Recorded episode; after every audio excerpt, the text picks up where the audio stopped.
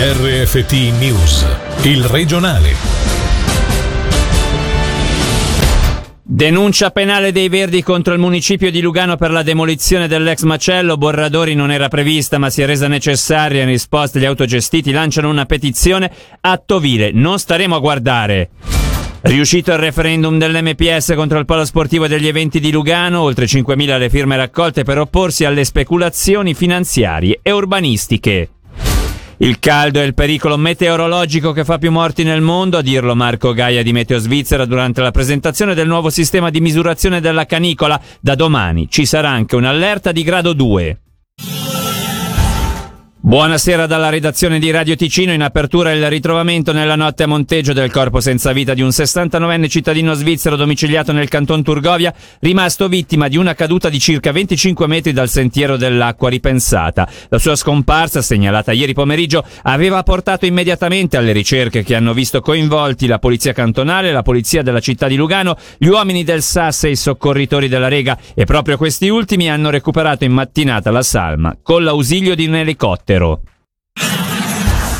Ora passiamo ad una notizia giunta poco fa in redazione. I Verdi di Lugano hanno deciso di denunciare il municipio in seguito alla demolizione del centro sociale autogestito. Dopo l'azione delle ruspe avvenuta nella notte tra sabato e domenica, tra le numerose prese di posizione partitiche, spicca quella del tardo pomeriggio di oggi della sezione luganese dei Verdi che ha sporto denuncia penale al Ministero Pubblico nei confronti dell'esecutivo cittadino per violazione delle regole dell'arte edilizia, esposizione a pericolo della vita altrui e delitti contro la protezione dell'ambiente. In precedenza, in diretta diretta questa mattina ai nostri microfoni è intervenuto il sindaco Marco Borradori affermando che tutto il municipio si è espresso sullo sgombero ma non sulla demolizione perché c'era una maggioranza solida per procedere in un momento che richiedeva reattività credo che non sia corretto dire che non ne sapeva nulla qualcuno del municipio perché sono stati tutti interpellati. C'è stata una maggioranza abbastanza importante, se non ricordo male 5 a 2. La seconda domanda che ci è stata posta un po', forse un paio d'ore dopo, era legata alla demolizione. La polizia, sempre tramite Karin Valenzano Rossi, proponeva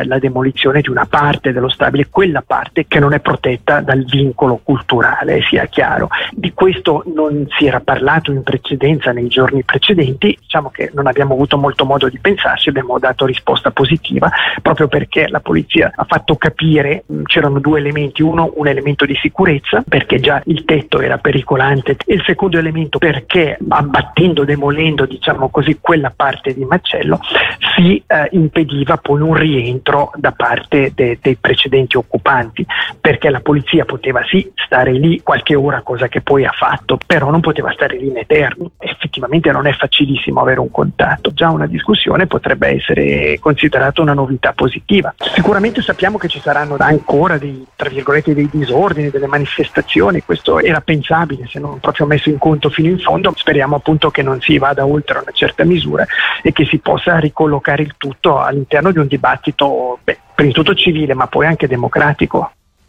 Nel frattempo è scattata una petizione per trovare una nuova sede per l'autogestione sulla piattaforma act.campax. Dopo l'azione vile, si legge nel testo, di militarizzazione della città specchio di una politica che non ha capito il concetto di democrazia. I promotori concludono scrivendo di una repressione di fronte alla quale gli autogestiti non staranno a guardare.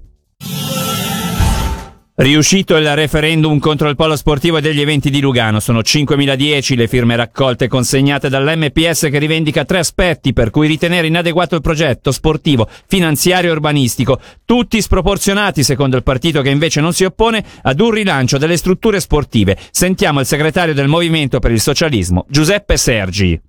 Non è stato difficilissimo, ma è stato impegnativo, ci sono volute molti elementi.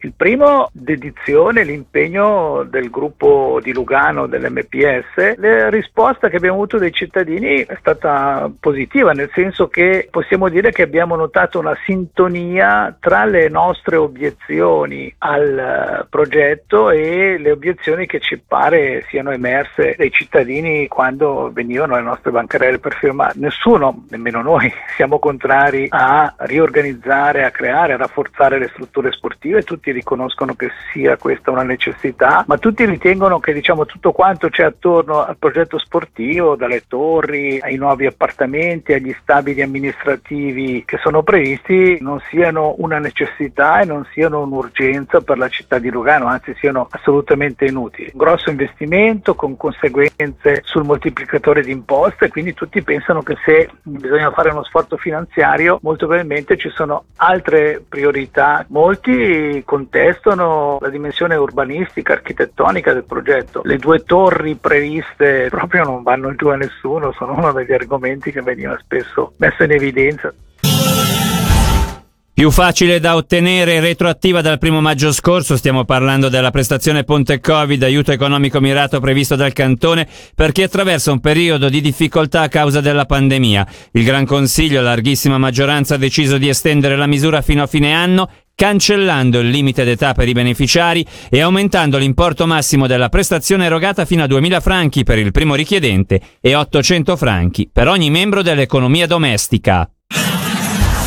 13 milioni di utile netto al termine di un anno caratterizzato dalla pandemia e dall'attivazione del parco eolico del San Gottardo. È il bilancio 2020 stilato oggi dall'azienda elettrica ticinese. Il risultato d'esercizio è il migliore degli ultimi sei anni. Il periodo di lockdown non ha fermato AET che ha riorganizzato le modalità di lavoro di oltre 250 dipendenti applicando misure per contenere gli effetti negativi della crisi. Le ondate di caldo sono l'effetto climatico che provoca più morti nel mondo, lo ha sottolineato Marco Gaia di Meteo Svizzera nel corso della presentazione di un nuovo sistema di misurazione della canicola studiato insieme all'Istituto Swiss TPH di Basilea che prevede anche l'introduzione di un'allerta meteo di grado 2, un progetto iniziato due anni fa e che da domani entrerà effettivamente in funzione e che non si baserà più sull'HIT Index ma sulla temperatura media giornaliera come spiega lo stesso Marco Gaia. La temperatura media giornaliera è un buon indicatore perché prende in considerazione quello che succede sull'arco delle 24 ore, quindi anche sull'arco del periodo notturno, un periodo assolutamente essenziale. Se il corpo può riposare, rinfrescarsi, il giorno seguente sopporta molto meglio le elevate temperature. Anche dei brevi momenti con le elevate temperature hanno già un'incidenza sulla salute pubblica. Se prima noi iniziavamo a emettere delle delle allerte solo da tre giorni consecutivi, adesso abbiamo introdotto anche l'allerta di livello 2, introduciamo la soglia dei 25 gradi come temperatura media giornaliera, al di sotto non c'è una situazione d'allerta, è a partire dai 25 gradi di temperatura media che si inizia ad avere degli impatti sulla salute, quindi a partire dai 25 gradi per uno o due giorni emetteremo delle allerte di livello 2. Se questo periodo inizia a durare almeno tre giorni un'allerta di livello 3 e se le temperature medie superano i 27 gradi un livello 4. Informazioni su quali comportamenti tenere nei periodi in cui la colonnina di mercurio è particolarmente rovente si trovano sul sito del cantone Calura senza paura. Intanto la presidente del gruppo operativo Salute Ambiente, Martin Bouvier Gallacchi, ha voluto ancora una volta ricordare quali sono le categorie di persone che in queste circostanze devono prestare particolare attenzione. Sentiamola. Abbiamo imparato negli ultimi anni, visto che abbiamo dovuto affrontare diversi periodi di canicola, che anche chi non ha problemi di salute può trovarsi in difficoltà. Abbiamo dei gruppi più a rischio, gli anziani fragili che vivono da soli e che prendono tanti farmaci. Con l'andare dell'età un problema è che non si ha più la sensazione di sete, quindi fanno fatica semplicemente a mantenere o aumentare l'idratazione che permette permette dopo tutta questa termoregolazione. I neonati, i bambini piccoli hanno una fisiologia un po' particolare, le donne incinte si trovano in un momento particolare e ci sono dei farmaci che fanno perdere acqua, come i diuretici, che possono portare a dei problemi durante questo periodo. Il caldo non è necessariamente essere esposti al sole, possiamo anche aver caldo in un luogo dove non siamo esposti ai raggi del sole. Dipende anche del tipo di attività che si fa Non c'è più paura come un anno fa, la gente ha voglia di tornare a cena fuori e di socializzare. In questo senso i vaccini aiutano. A esprimere gioia e ottimismo ai nostri microfoni è stato Michele Braccia del ristorante Serta di Namone dopo 441 giorni di grande sofferenza dettata dalle chiusure imposte dal Consiglio federale. Da oggi invece, tranne discoteche e grandi eventi, tutto è possibile, compresa la possibilità di tornare in bar e ristoranti anche all'interno. Sentiamo proprio Michele Braccia.